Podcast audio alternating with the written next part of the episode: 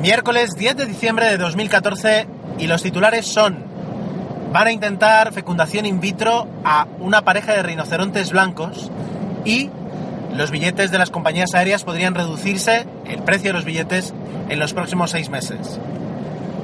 Sobre la noticia de los rinocerontes puede parecer algo cómico eh, o divertido o curioso y en realidad es un drama terrible. Ahora mismo quedan en el mundo seis rinocerontes blancos. Seis.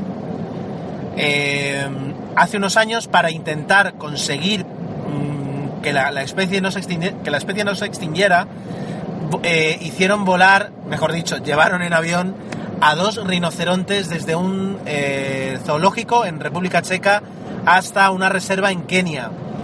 Eso sucedió hace unos años, eh, los rinocerontes se han ah, adaptado muy bien a la vida en, esta reserva, pero ya dan por seguro que no van a procrear de forma natural. Entonces, eh, esto es una medida desesperada. O se hace una fecundación in vitro y se, y se, da lugar a crías de rinoceronte, o directamente la especie va a desaparecer. Dicen que hay, hay buenas posibilidades de conseguirlo, eh, también hay críticas de que eh, tanto los esfuerzos o el dinero que se ha puesto en este, en este fin eh, podría haber sido mejor aprovechado o podría haber sido mejor y que el hecho de haber traído unos rinocerontes pues no era una buena idea.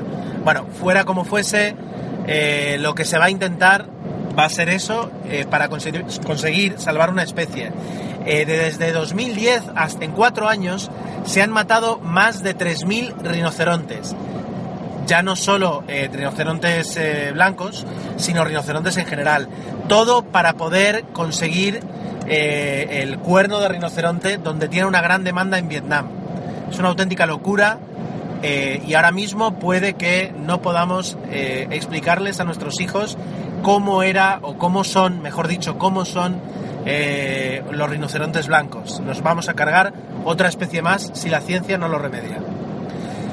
La segunda noticia, más positiva al menos, eh, es que se prevé, IATA, la Asociación Internacional de Transporte Aéreo, prevé una, eh, un descenso en el precio de los billetes en los próximos años, eh, perdón, en los próximos meses. Evidentemente, a consecuencia de la disminución del precio del, combustible, del petróleo, que debería reflejarse en una disminución del precio del combustible.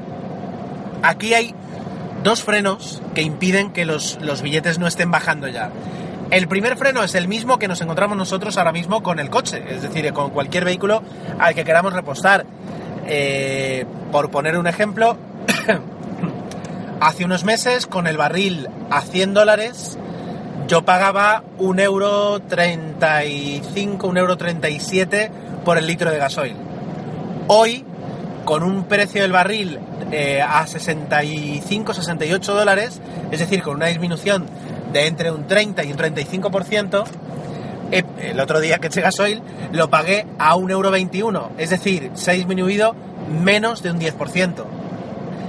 Hay, dicen siempre las, las, las eh, distribuidoras de combustible que hay un retraso entre el precio de compra y el precio de venta del combustible. Es decir, puede que el, gasoil que estoy echando yo hoy si hubiera, eh, se comprara a un precio que no permite esa bajada.